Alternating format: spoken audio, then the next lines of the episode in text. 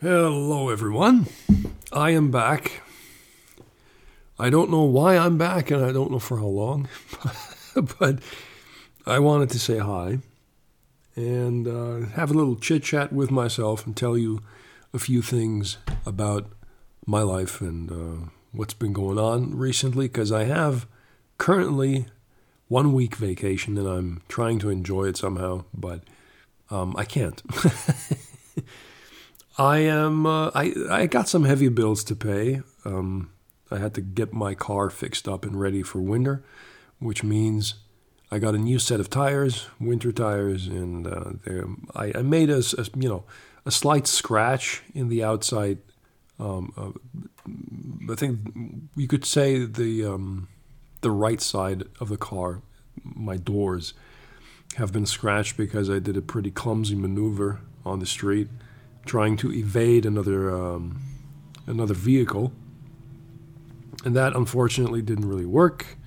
I didn't uh, trash my car too much, but I can't leave it like that, so I had to get that repaired. New paint job and all that kind of crap, which is kind of uh, unsettling because the car is brand new. I just bought it this year, and because of my clumsiness and my inability to actually react accordingly on the street, I had to pay some something extra to get that car at least shiny again and uh, looking good. I think it's still worth it though, because you know I don't want my car to suffer more than it has to. It's always this this interesting thing with uh, with with cars and people obsessed about their cars. I think in Germany, in I, I gotta say, just as a side note, I I haven't seen anyone being more obsessed about their cars than Germans. I mean, I've been in Asia quite a lot, and I've been in Japan once. Um, I know that these people, uh, the Japanese for, first and foremost, they love their cars. Taiwanese people just the same. But this this kind of caretaking and showing off to other people is more important in Germany by believing that the only good cars in the world are made from BMW, Mercedes Benz, Audi, and uh, you know uh, maybe uh, maybe Volvo. I'm saying maybe because I have no clue about those cars. And I don't know how long it's going to take until one of these companies is going to disappear from the market because of whatever circumstance or uh, a revolution in car technology and somebody's being, you know, asleep on the job or on the desk and not really realizing the potential of new technology. That could happen one fine day, maybe not with the electric cars, but that's still pretty much in their baby steps. I'm not convinced by the by the the current development of, of batteries and stuff like that and charging methods. Recently, I've just been in a bigger town uh, watching the movie Dune and uh, we were parking. You know, I, I, took a friend of mine with me, or no, she took me actually, and then banged me afterwards. um, we we watched the, movie. the, movie. The movie's great, by the way. You have to check it out. Then we came back, uh, passing two streets, and all we saw actually was we were parking in front of or inside of a shopping mall system with you know its its own uh, parking space and all that kind of stuff, a parking garage and in front of the main building, there was we, we only found a handful of car chargers, parking lots for electric cars, just a handful. For what? You know, I mean, does that really matter that much right now to, to somebody? I mean, the only people parking there were the ones with massive cash in their pockets. We're talking about brand new Audis and BMWs, of course. And I think one car was even Mercedes, and the other one, the other one was Volkswagen, which is kind of funny to me, but okay. I'm not a fan of German cars. I re- I'm really not. Too expensive for what they offer, and all they really do is elevate the so-called imaginary, imaginary status of, of, of a person. You know, it, it doesn't matter, and that's where I really have to draw the line. I think the Germans really are completely nuts when it comes to their cars and what these fucking things mean to them. You know, I mean, I've met Americans and they, they use their car for what it's made for, for transportation. It's a tool. It has to get you from one point to another, if anything at all, safely, of course. and has to be able to transport shit, get you through the day, through snow and maybe ice, and, and the rest is just, you know, bullshit. But uh, most Germans treat their car like it's their, their child. I've been on vacation in Italy when I was 20. I was uh, together with uh, my first real relationship at the time. Um, it was her idea to go to a camping trip in Italy. So we stayed there. And right across from our camping site was another German dude with his, I think it was a BMW.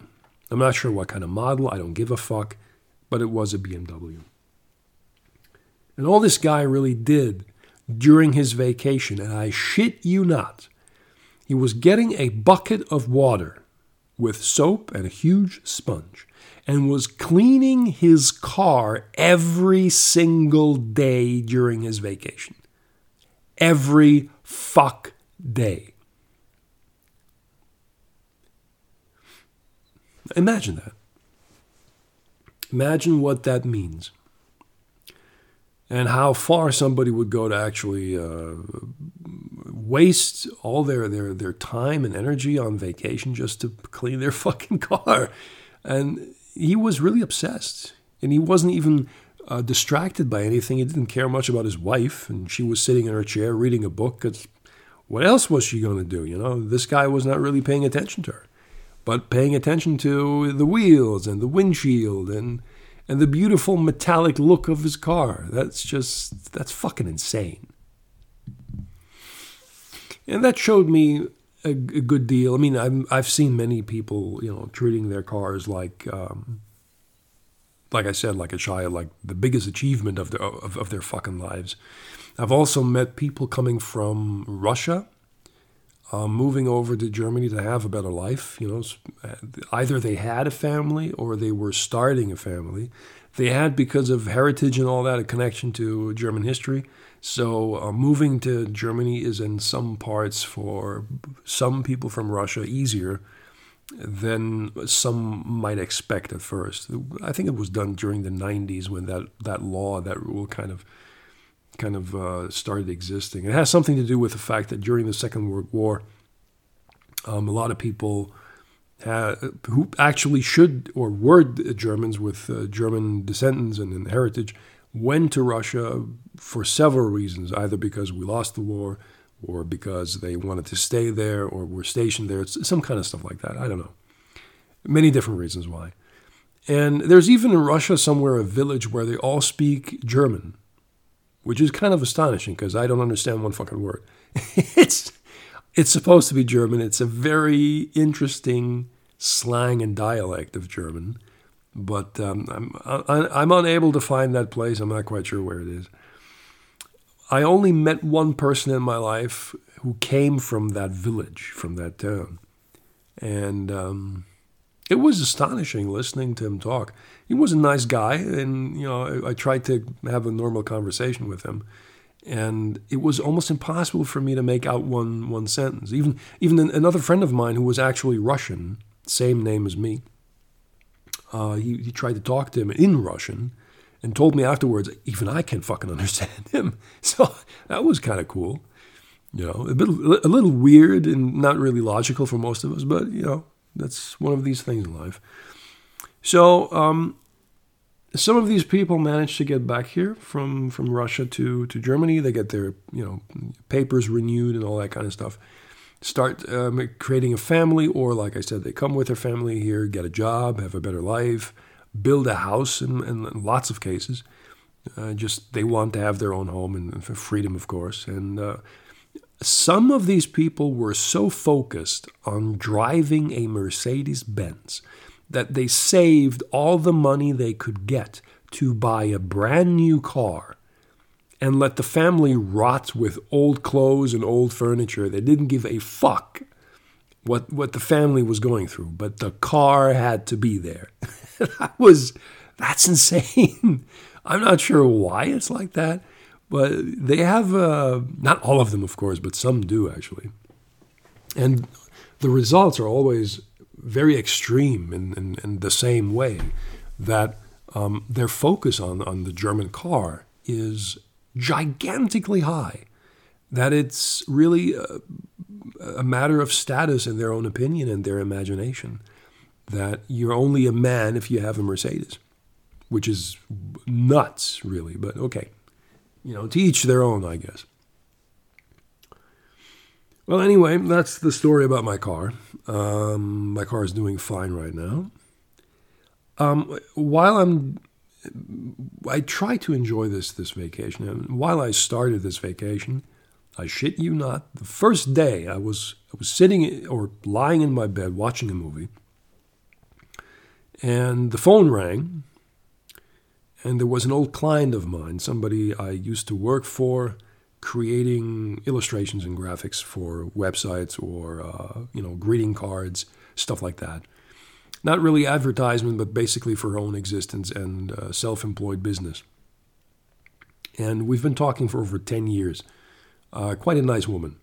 And um, every now and then, when she has um, an idea or, or something like that, she always hits me up and uh, you know gives me a call or writes me an email, orders some stuff from me, and uh, because of the time I had, you know, I, I, cannot say no to somebody like that who supports me and comes back to my to my business, to what I offer, time and time again, just to you know first of all to stay in contact. Second of all, second of all, she trusts my instincts and what I do. And to be honest, what I do is not really that big in, in, in this example in particular. It's just I create a very small, primitive, minimalistic uh, illustrations to underline certain topics that she's talking about in a presentation to get more more customers and stuff like that and she likes my style and what, what I what I can do to, you know, visualize her ideas. I guess that's it. Um, I have all graphics ready. I, it took me three days to get through through most of the stuff, basically because uh, she often changes her mind, and when she sees the final result, you know, most customers do that. They always say like, "Oh, okay, I, I think I think I reconsider. This is not what I expected. I'm going to change my mind. Want this and that instead." So that's normal. You know, you have to talk about these kind of projects, and you're never really on the same page unless both sides see the visual aspect of, of the product. Then you can always decide if this is really uh, giving you green light, if this idea is good and can be used or not. So um, I'm lucky that we get through this after three days, uh, which is you know kind of good for me because I need the money to pay my car and uh, stuff like that. So um, then, of course, I still have a friend of mine in Switzerland. He wants some more illustrations that will be a bit bigger and more cartoony and colorful. I might show you those when I'm when I'm done. And I was waiting with this. I might start today because we it's already Thursday and I don't have that much time anymore. Um, I'm still looking forward to purchasing that uh, Affinity software that I was maybe talking about. I'm not sure because I'd like to go away from Photoshop. It's um, Photoshop is too expensive for what I do, for what I want to do in the future. Photoshop is not really all that interesting anymore. I mean, it used to be. I'm not saying that Photoshop is bad or anything. Uh, it's it's just for the value of the software, the money you put into a monthly subscription and the software package that you chose. I mean, you, you, you, don't get everything from paying 50 bucks. You, you get just a portion of the software that you probably need, the software you're interested in. First and foremost, I think most people are interested in Photoshop and Illustrator. And then comes everything else like Lightroom and then Adobe Premiere and, and whatnot, and these cartoon uh, animation thingies that you can also get from them. They have good software, that's true. But uh, Affinity is m- more promising to me personally because, first of all, it's been heavily, heavily optimized uh, as far as I know, and it's been also optimized for the newest um, Apple chip generations, like the the M1, for example, which I am using. So I'm looking forward to that, but I'm a little, you know, uh, I, I don't want to spend all that money right now for all sorts of stuff. You know, after paying for the car, I still got to pay other stuff too. And uh, if, if I was rich, I wouldn't be sitting here and doing this. I'd be living in, in Spain in my villa and just work there.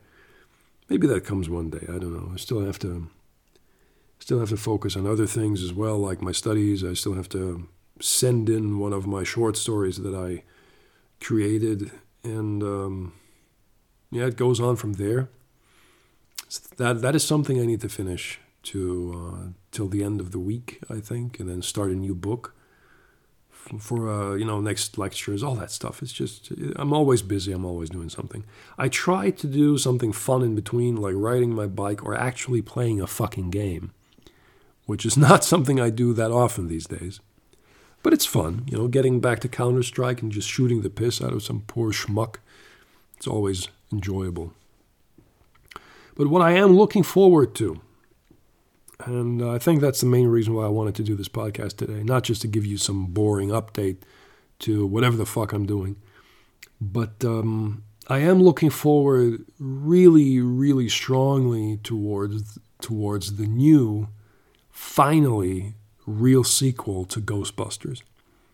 And yeah, it's been a wild ride, man. I mean, basically, uh, we never got anything substantial from from Ghostbusters because Bill Murray was not really convinced to join the cast again and get back on stage with, um, or in front of the camera, let's say, and with the jumpsuit and the proton pack. And I understand why. I mean, he did get a lot of shit because of it. You know, angry fans going like, "Oh, we want to see Ghostbusters." Yeah, of course, we all wanted to see the Ghostbusters. I love that shit. It is really my absolute favorite film. I'm not just I'm not kidding to find appeal by some Ghostbuster fan who might by chance be listening to me, but um, it really is. I grew up with this stuff, and like I said once uh, before, in case you've never heard one of my podcasts and you're uh, tuning in for the first time, I was born in Germany, but I grew up uh, for six years in Canada, and in that time during the '80s, best time of my life, really. Um, I discovered so many cool things. First of all, Peter Gabriel. um, many other cool artists from the 80s who actually did make a musical uh, impact in a very artistic way. And then, of course, the movies, the Saturday morning cartoons, the toy lines, Halloween, even Christmas was interesting and not so much anymore today. I don't celebrate Christmas at all. I just don't care. I mean, if you if you need that shit, it's fine. I just I never had any connection to it when I started to, to grow a bit older, like in my teenage years. And when, when I was a kid and back in Canada, Christmas was everything, right? You were looking forward to the latest toys or to whatever bullshit that your mom thought you had to to wear that year. And my mom always gave me like socks and a scarf and uh, underwear. Every year, underwear. I'm not kidding to birthday and to, to Christmas. I always got underpants. I don't know why. And not just like luxury underpants, like really cool, smooth, well sitting underpants. No, the cheapest shit that you could buy in some fucking grocery store in a basket that said um, uh, bargain price, like two bucks a pair or whatever. You know, that's that's the kind of shit I got for Christmas, and I don't know why. Uh, uh, yeah, well, that's just my mom. She was um, a real grouch, that woman. The real. Oh, sorry about that. Sorry, that was, I had some some um, some candy here. Some some sweet candy. Tastes good. Just sugar. Hmm. Well, anyway. Back in the day, when I saw Ghostbusters for the first time, I was amazed, really, because um, my my dad was a bit concerned. He was um, he's very traditional, in a sense that he doesn't know if his child can actually take a movie like that, because I had I had vast nightmares, not because of Ghostbusters. I never had nightmares because of that movie. It was just. Um, for some reason, my imagination went through with me, you know, just uh, took control. And when I, I even had the worst nightmares when I saw one of these cheesy 80s uh, Doctor Who episodes. I, I don't even know what the fuck that was, what I saw. But it freaked me out so much that I had massive nightmares because of that show. Looking back at it, you know, the show is like complete garbage. I don't like Doctor Who that much, but I thought it was pretty cool back then, basically because of the awesome soundtrack. The theme was just tremendously well written. That's that's a composed masterpiece in any uh, electronic form you can imagine. But the show itself, you know, you had probably some good seasons and some bad ones. I think the recent season was probably one of the worst, as far as I, I know. And uh, I'd like to see David Tennant as Doctor Who. I think um, I totally missed that season. It could be fun. I love that guy. He's, I think, for me personally, the greatest British actor ever ever lived. But that's a different story. Well, like I said back in the day, I saw Ghostbusters, I was very amazed by that uh, those four guys standing together against some evil demon-like creature that was sending just massive amount of of, um, of ghosts in in our world and looking to seek out to destroy humanity as usual, you know. Uh, the same cheesy stuff, but the the chemistry between all four guys was just beautiful to watch, and it felt natural. It didn't feel like it was um, artificial. It didn't feel forced. It didn't feel um, fake in any way. It was very authentic because of the way they talk to each other, the the, the dry, flat humor, um, just this this day in day out buddy like behavior. It's just really that was for me friendship.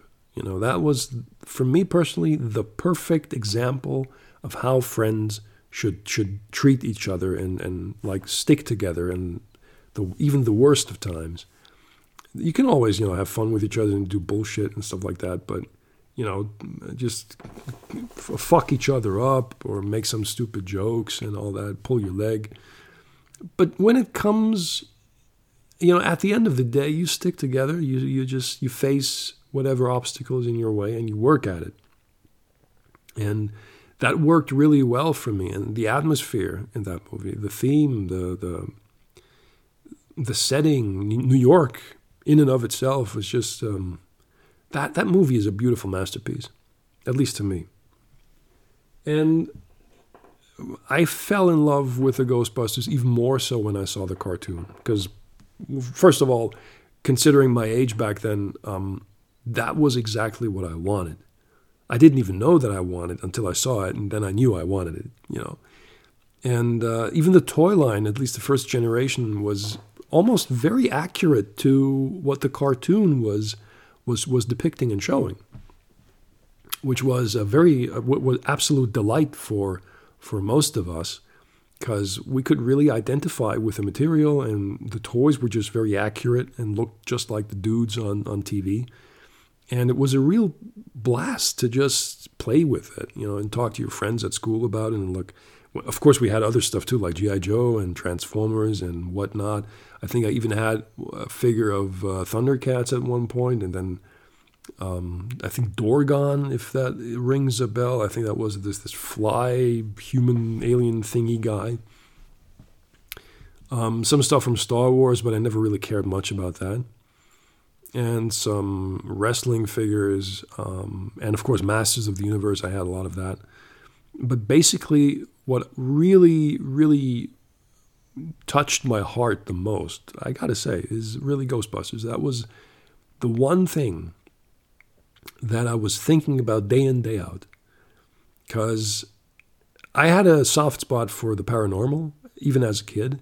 And when I saw that show, I thought to myself, you know, maybe, just maybe, creatures like that in a different universe could actually exist and then come into our world and or you know because of some reason some unknown physical phenomenon that we cannot explain yet.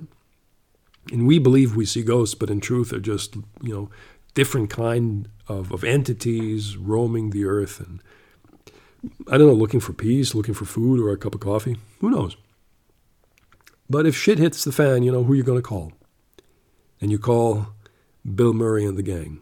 And uh, I think the cartoon fleshed out the characters the most first of all, you know, they made many seasons. I think seven seasons of of the cartoon, in which the first three or four were actually really rock solid good.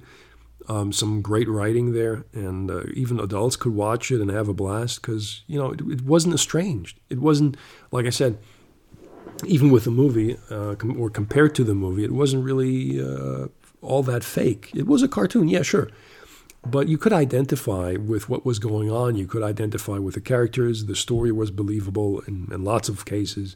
They had interesting Christmas episodes. They had um, interesting episodes where you know the, the, the morale of a human being was in question.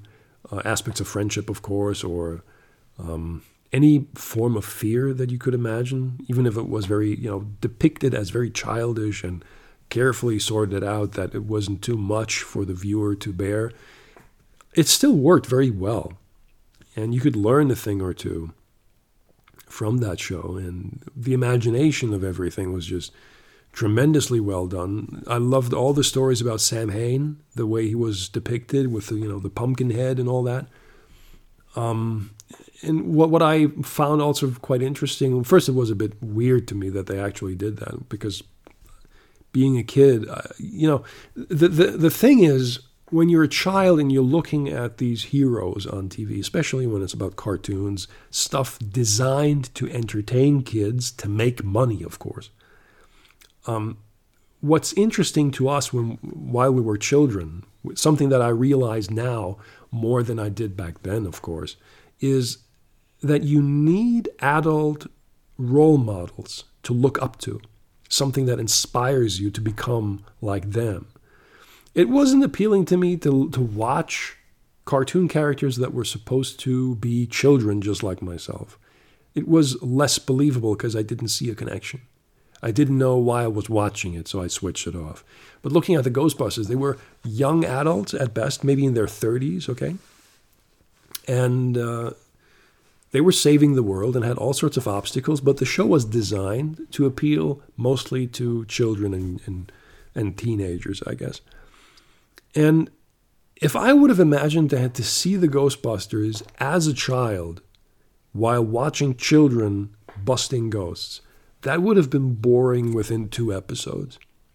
Now, I know that during the show, I can't really remember what season that was, but they introduced young Ghostbusters, uh, I think for an experiment to figure out, well, maybe they got forced to do it. I'm, I'm not quite sure. But they wanted to add children to the mix to appeal more to a vast majority of, of, of, of the audience. Maybe, uh, you know, just showing adults was maybe not the right thing to do, but in hindsight, I think it was. Same goes for Transformers. The Transformers were not kids, they were adults. Of course, they were robots, but they were all behaving like adults. They had all sorts of. You can't put children in a war zone with guns in their hands, even if they look like robots. It makes no sense. They have to be relatable to adults. They have to look like adults. They have to look like role models to look up to, and not just some kind of dork you know, from fifth grade who thinks he's got to save the world against Megatron and all that kind of bullshit. That would never work. So, um, the episodes in Ghostbusters where they were depicting children, uh, smart little nerds, who were working together with the Ghostbusters to maybe eventually become one of them sometime later. And they never did too many of these episodes, just a few. And as a child, when I watched that, I have to be honest, I didn't like it that much. It was a bit disturbing for me to see that. I just wanted to see my heroes and not the kids. And now, in hindsight, uh, not in hindsight, but let's say many years later, from my point of view now, seeing that Ghostbusters Afterlife is, is hitting the, the theater very soon, I know that, of course, kids or let's say teenagers are taking over or have to take over because, frankly, the Ghostbusters are being too old. And they waited all these years to actually get something going. And I'm, we can all be thankful that Bill Murray said, okay, uh, I'm going to do this movie. And uh, as far as I'm concerned, from what I saw on the internet, um, he seems to be uh, legitimately surprised and, and happy about the, the outcome of the movie. The story is great. Um, I trust his word on that because Bill Murray is very careful when he chooses a script uh, or makes a decision for a movie and uh, he's usually right. And we, I'm going to get that. I'm to get to that later, and there's a pretty good reason why. I think anybody who can count to three can actually understand his point of view. Um, uh, what was I saying? Oh, yeah, right. Um, the kids. It makes sense now to do that because you don't have much of a choice to restart this franchise. The, the 2016 Ghostbusters, like we all know, was a huge waste of time and a piece of trash. Now, anybody who loves that film, it's fine. You can. It's your movie. I don't give a shit. But it's not canon, and it doesn't belong in the same universe. It's a different kind of Ghostbusters storyline. And um, it has no connection whatsoever to the original story. So I cannot really take that movie in for myself. I can't really respect the movie for what it is because Paul Feig did a very lousy job in creating this film. Um, it's like watching a Nintendo movie. It's not really watching a Ghostbusters film. It doesn't.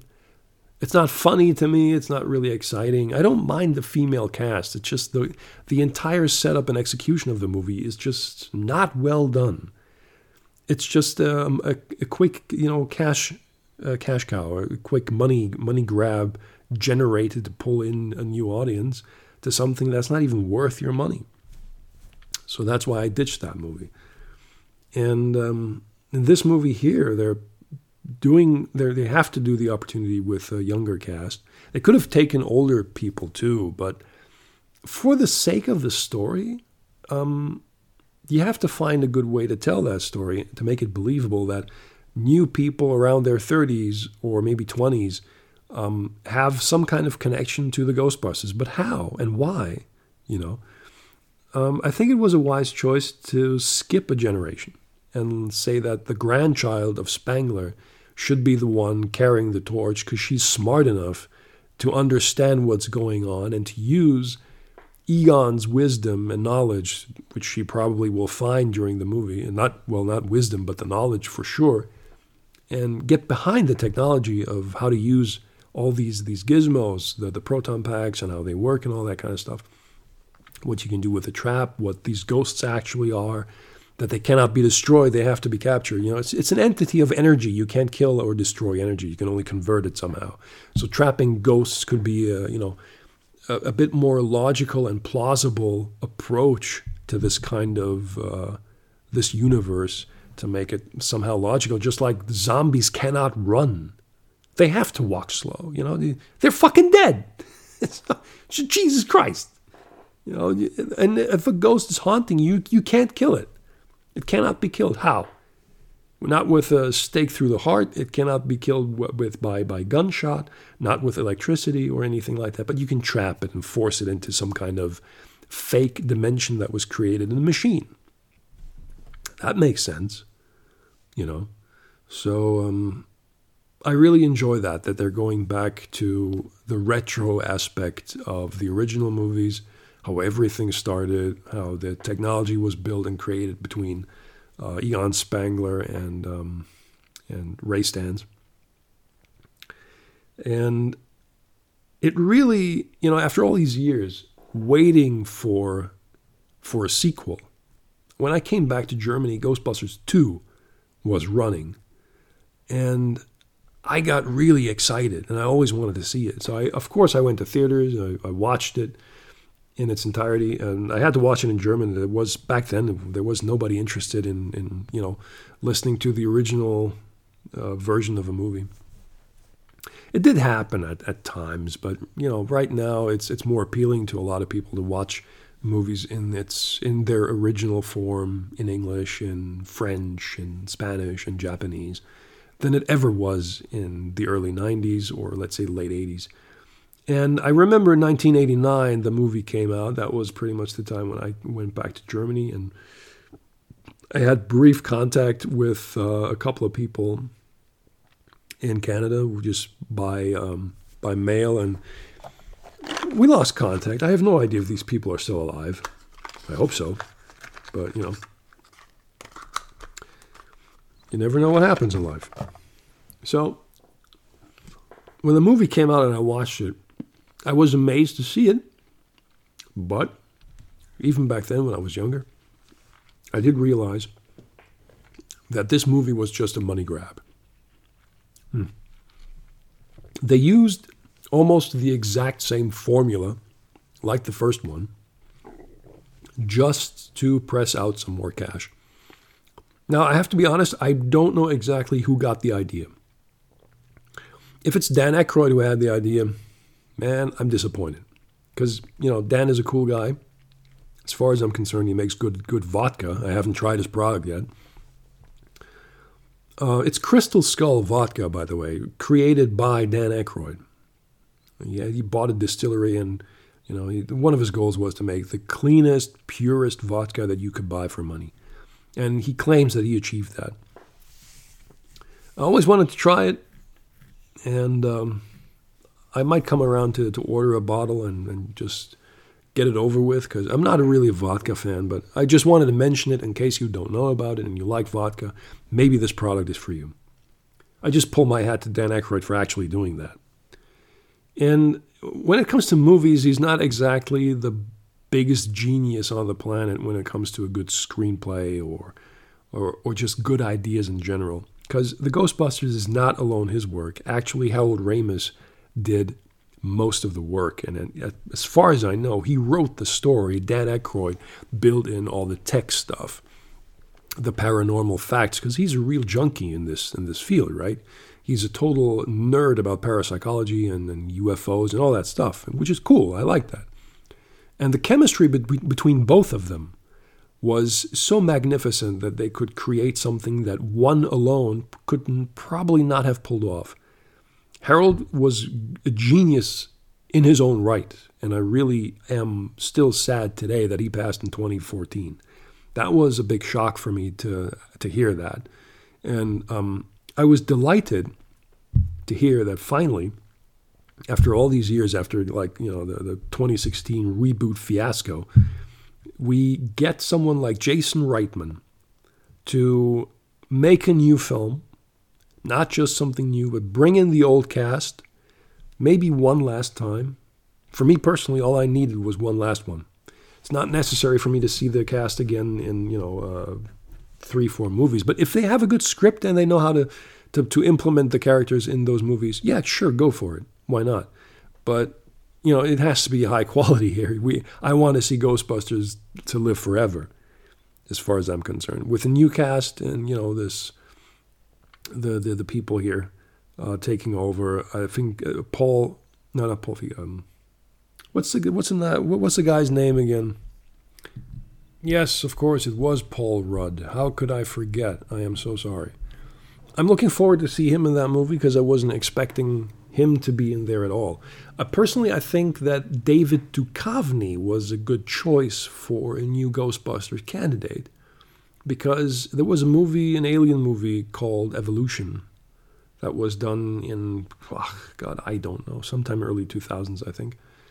And it was a flat comedy, you know, flat humor, dry humor, well done, in my opinion. Very cool movie. Um, not the biggest one on the box office for sure, but it was well done. And they, they had David Duchovny play the main role, and they also had a guest appearance of Dan Aykroyd. And it, it felt to me, the way they behaved, he would have been a perfect choice to be a Ghostbuster. You know, like a like a rookie being trained by uh, uh you know Dr. Venkman and all the others. That would have been terrific. But you know, sadly, that never happened. We got Paul Rudd now, and Paul Rudd is doing a great job. I think he is, at least. Um, I can picture him very well in this movie. I think he has uh, the perfect attitude. Um, he's sort of a laid back guy. Um, I, I, think, you know, you, you can't put someone like, let's say, Clint Eastwood in a Ghostbusters movie. That would make no sense. As a guest appearance, yes, but as a leading role, I'm not talking about his age here. I'm talking about his personality, his persona, the face, uh, the attitude he brings, and what he can play. He doesn't fit. You can't put Burt Reynolds in these movies. You cannot put um, uh, Bruce Willis in a Ghostbusters film. It wouldn't work. Okay, yet alone people like Nicolas Cage, for fuck's sake. But Paul Rudd is a good choice. So I trust Jason Reitman's instinct here and decision making that, you know, he knew exactly who to cast and why.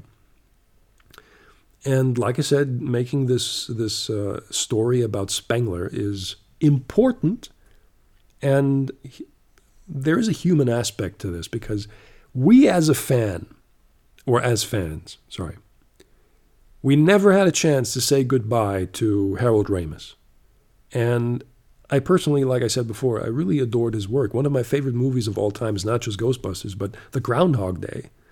And that's a Harold Ramis movie, you know? And he did a great job. It's, a, it's such a, a, refreshing movie. I rewatched it over and over again. I bought it on Blu ray, on DVD immediately when it came out because it's that good of a film. And it's a shame that, you know, between um, Bill Murray and Harold Ramis, I think they had a falling out of sorts. I'm not sure why, but I was told that it happened after the Groundhog film. Um, like I said, I'm not quite sure if, if I'm correct, if the information is true. But if that is the case, it's a shame. I'm not quite sure what was going on between those two. Um, I know from various sources that Bill Murray is difficult to work with sometimes, or he used to be difficult to work with when he was younger right now, I think maybe he found more peace in his life. Uh, if I can even say that, I've never met him in person, so I really can't judge. But um, from from what we know, um, he's a very interesting dude. Um, he has a solid state of mind, in my opinion, and he makes interesting choices when it comes to movies. He he looks at the value of a film if it has an um, if it has a good script, if it has emotional value in the movie, if it has good content, if the script actually is some sort of meaningful and fun to do or play with, like a Wes Anderson movie, you know. Or uh, the if, if you think about Sofia Coppola, I think was her name, right? She made the movie uh, Lost in Translation, where Bill Murray was uh, almost got an Oscar I think he lost it to Sean Penn, but you know, it, it, he was at least nominated for best leading role, and my God, he des- he deserved it. You know, finally getting an Oscar. That movie was really great. It's also one of my absolute favorite movies, with a fantastic soundtrack, by the way. And Lost in Translation was a very honest movie. It wasn't. It was a romance film, yes, but it wasn't cheesy. It wasn't cheap it wasn't about sex, even though it happened once in the movie and not with um, whom you might expect. You know, if, if, you, if you haven't seen the film, watch it. It's it's one of the the the, the best uh, modern romance comedy movies I have ever seen, or dramas, let's say. With uh, what's her name again? Fuck's sake, my memory is not good today. Yes, of course, Scarlett Johansson. God damn it. My brain is completely fucked today. I am so sorry. I should have known that. I own the movie too, because, you know, why not? I even, I even bought the soundtrack. Um, those two together, the chemistry here is beautifully done. It's a romance that is believable. It's very honest. It's it's it's intimate in in form of you know verbal interaction the way they treat each other, the way they see each other, the way they talk about life, and come closer. And it's never about sex between those two. It's really about a form of love that you haven't seen before on screen, I think. And it's it's one of the most beautiful stories I've ever seen. And um, this is just one of those examples of why I think uh, Bill Murray did the right choice of pushing Ghostbusters way, way back. Because um, when we revisit the second movie, you have to admit it's the same formula. I'm not saying that Ghostbusters 2 was a bad film. I personally did like it, even though it was a letdown story wise. But um, I have a soft spot for these four guys coming back on, on, on the big screen. Seeing uh, Sigourney Weaver as well, although I'm not really too keen on her character in the movie it's just one of these placeholders. You have to build them in because it's you know the same cast, and she's coming back to reprise her role in the, in the new movie as well, which I'm quite curious to see what happened. And um, seeing those those guys as my heroes back on screen again, having fun together, doing some silly stuff and fighting ghosts and all that. It, it's always a charm to see that. Even if, like I said, the movie doesn't really deliver what the first one could, because it's just a copycat in the end, uh, it's still nice to see those guys uh, in front of the camera again and just doing what they do best. And during that time, I remember Bill was really fed up with the movie, with the script, and he didn't want to do the film. But he was bound by contract, so, you know, uh, there's nothing really you can do about that. And to not be a complete asshole, he probably made the, uh, made the decision to stick with the film, to shoot the fucking thing, and be done with it once and for all. Now, when the third film was supposed to happen, many scripts were passed and tossed around. And Bill was, to my knowledge, never really convinced to actually do another film. He said it has to be really good, the script has to be good, and in, in his uh, sarcastic way of, of, of being judgmental about certain things or just expressing his opinion about a thing like that, is he's only going to return to the movie if he gets killed off and comes back as a ghost or not at all. Stuff like that, you know? Um, I think Dan Aykroyd knows how to deal with his humor and his, his opinion, of course, and he has to respect that. He never talks bad about Bill. Uh, he just says, well, you know, he is like that. He does this, he does that, he, he's, but he never talks negatively about him. He's just very, in his own way, objective about his behavior and his decision making about which project to follow and star in, or you know what job to take and what not. And to be honest, I think Bill made a right choice there. Because making a third film, it had to be something really spectacular in order to keep the franchise fresh enough and interesting for many generations to come. Because it's like with these, if you compare it to these cheap horror films that have happened over the years, mostly the first one is always the best. Then comes part two, which, you know, eh, it's kind of, kind of meh. You know, you, you expected more because you wanted the same sensation and experience like in the first film, but you ne- you're never going to get there. Um, not everyone can produce a Terminator 2. You know, that's just a fact. You have to deal with the consequences. If you're really good, if you're a genius in movie making, I think you can pull it off and make a great, fantastic sequel or even more sequels. I mean, some people claim that George Romero did his best work in Dawn of the Dead in uh, comparison to Night of Living Dead, right? Um, they still hold up that movie extremely high as one of the best horror films ever made. I don't want to argue against that. I, personally, George Romero was also one of my absolute heroes, and um, I, I, think I understand what the people are saying about it, about that. But if you compare it to, let's say, Nightmare Nightmare on Elm Street, Part Two, Part Three, well, three was good. Part one is just fantastic. Part two is like, what the fuck is going on? You know, everybody has a gay vibe now in this movie, and they didn't even realize it. If you don't know what I'm talking about, watch the film, and then you you understand. Um, Friday the Thirteenth, yeah, well, you know, part two was I didn't like it. The potato sack, Jason, what the fuck is that? Part three was really boring for me personally, but you get the hockey mask. Part four, I liked a bit more, but I'm not really overwhelmed by it. Tom Savini's work is great, special effects guy all wonderful, but it's the same premise again, you know, just the backwoods slasher thing. I like it, but the idea overall has to be there. And part four is not really a gem, in my opinion. It's just one of these movies. Part six was a gem.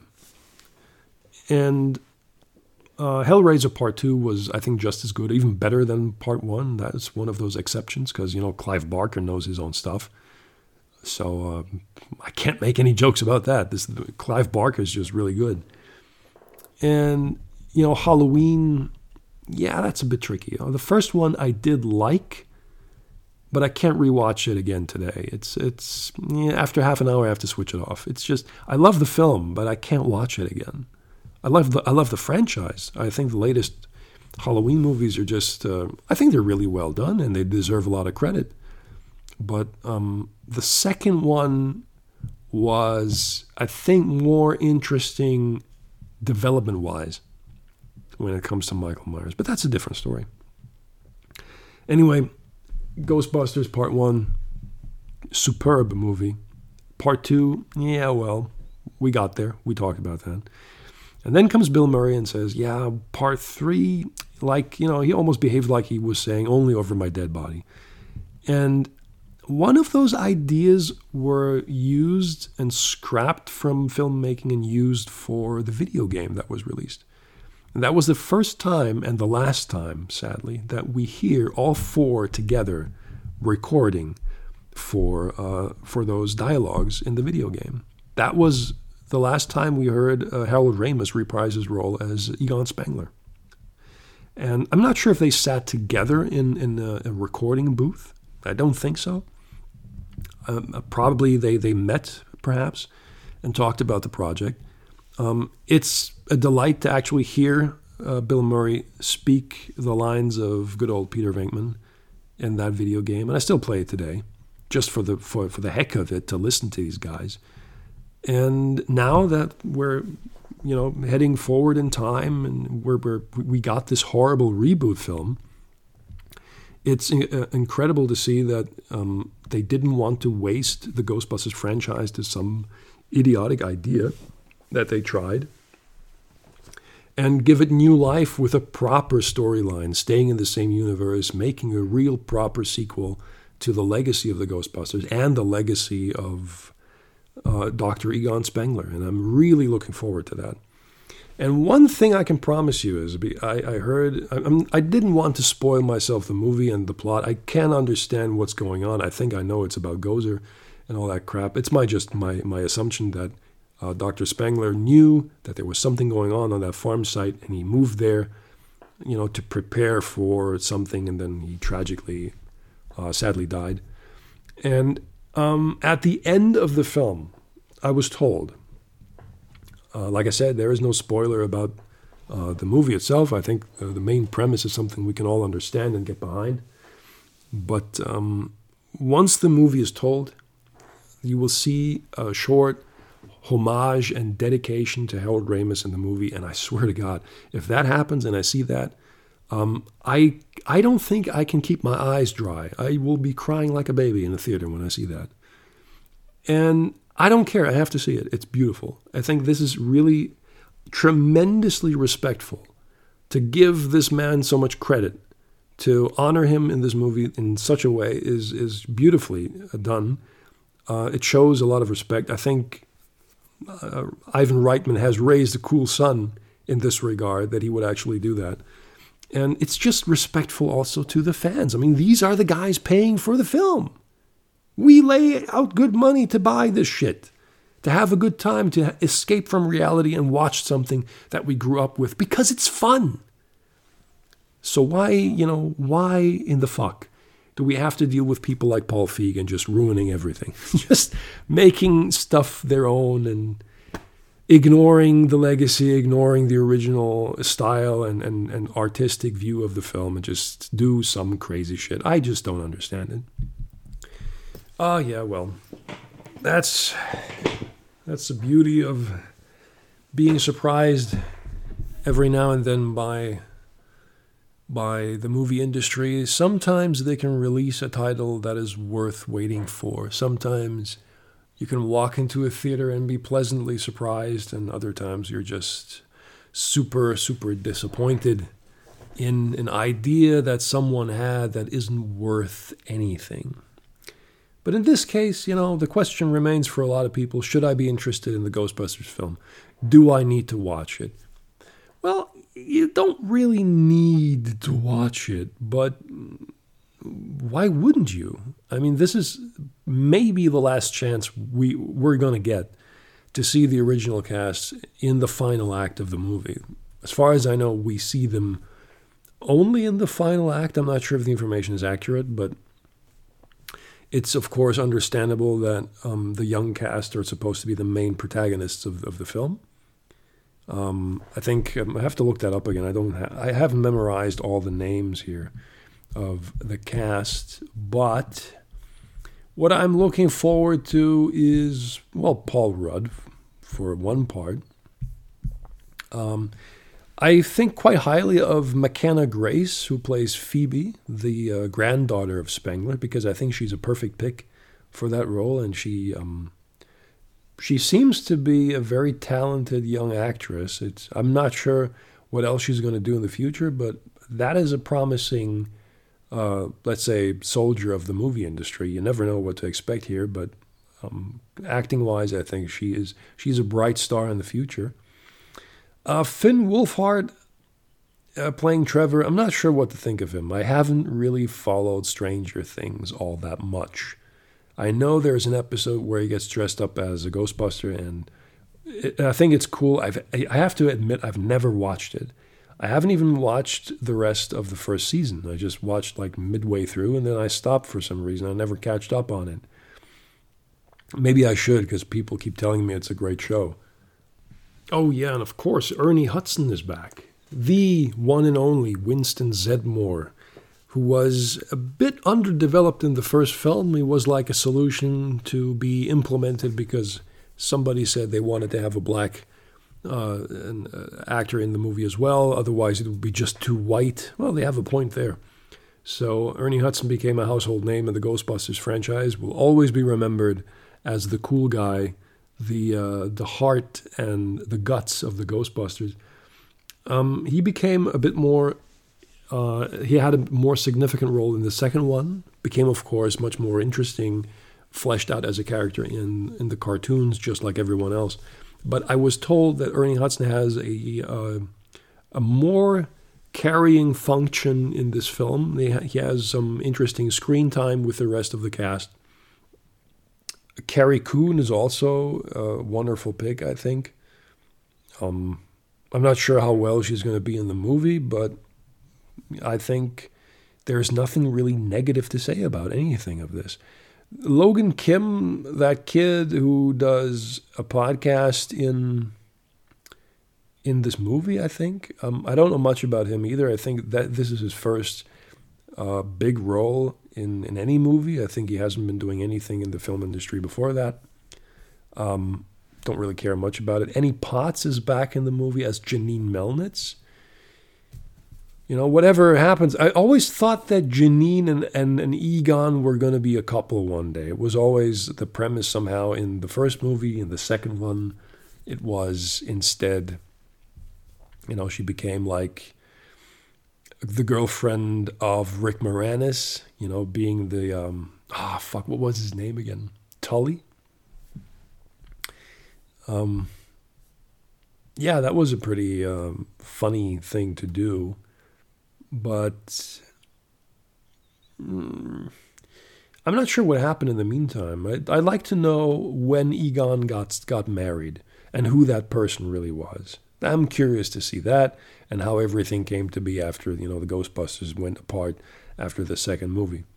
Um, that's really interesting, and I really hope they did a good job in in, in writing uh, just a, an emotional caring story for all remaining Ghostbusters, what happened to them and what they're doing. I think Dan Aykroyd playing Ray Stantz, he's still sitting in his, his bookshop, his esoteric bookshop, selling all sorts of stuff to wannabe wizards and whatnot. You know, that, that could be fun. I think there's even a scene in one of the trailers where he picks up the phone and says, We're closed. That's kind of cool, you know, so I'm looking forward to that. Well, anyway, um, to keep it short, um, I don't want to dwell too much on the storyline. Um, I want to be surprised by the rest of the movie, which I haven't, which I have no clue really what's going to happen. I can only assume that it's about an old premise from the first movie that probably Gozer has something to do with building up a second portal to, you know, get revenge at those wannabe gods from the first movie. I hope that line will be used again one day, where in, in one scene where, you know, maybe Winston says, "Yeah, you can bet your ass we're gods" or something like that, and just you know blows Gozer back to whatever universe it came from. If that really is the case, but I've seen in the latest trailer there's actually a scene where you can see four streams from each side shooting at a portal in the ground, trying to close it. Maybe I don't know. I hope it's not really what's going to happen in the final act of the film. I hope they do something else, not just you know shooting at something and hope that it explodes, um, or a total protonic reversal of some sort, whatever that means. um, crossing the streams might be an option, but I don't really want to see that again. I just I want to see something new, something different that the Ghostbusters need to do to close the gate for good. Whatever that is, uh, it can be a little bit scientific, maybe a little bit spaced out, maybe something that the granddaughter, Phoebe, interprets from early work from her grandfather and uh, understands what needs to be done to send Gozer back to where uh, he, he or it came from. That could be an idea. That could be an answer. But that's just me guessing. I have no idea. I'm just I'm really curious. I'm looking forward to it. I'm going to get my my seat in a theater somewhere out there, the one that is hopefully playing Ghostbusters in its original English form. I do not want to hear these guys in German for sure. If I have to, well then okay. But I don't want to. I want to have I want to enjoy that moment and just be one with the universe, saying goodbye to Harold Ramis. That's what I want to do. So I'm very uh, excited about this. I'm looking forward to it. I have bought even a Lego model off the car of the original Ecto 1 in this version of the film anyway. I haven't assembled it yet. I don't know when I'm going to do that. Too busy with other other stuff. I don't want to play around with Lego, but I bought one for myself and a second one just in case I destroy the first one. Anyway, um, I got to stop now. I have to get back to work and do something. I um, I'm always glad that somebody tunes in and listens. I know there's someone watching me here and getting back to my shit. Whoever you are, I salute you. Hope you're having a great time. And to everyone else who's listening, um, thanks for tuning in. I hope that you stay safe and stay healthy. Enjoy your life as much as you can. The sun is still shining for us. I don't know for how long, but it, hopefully long enough. I'm looking forward to this film. Maybe you are too. Maybe you're excited about it just as much as I am. Maybe even rebuying the old toys, which I, to be honest, I actually did. I can't help myself. It's just so much fun. So tune in next time whenever I'll be back. And um, take care of each other. Okay? Hang in there, guys. Have fun. Over and out.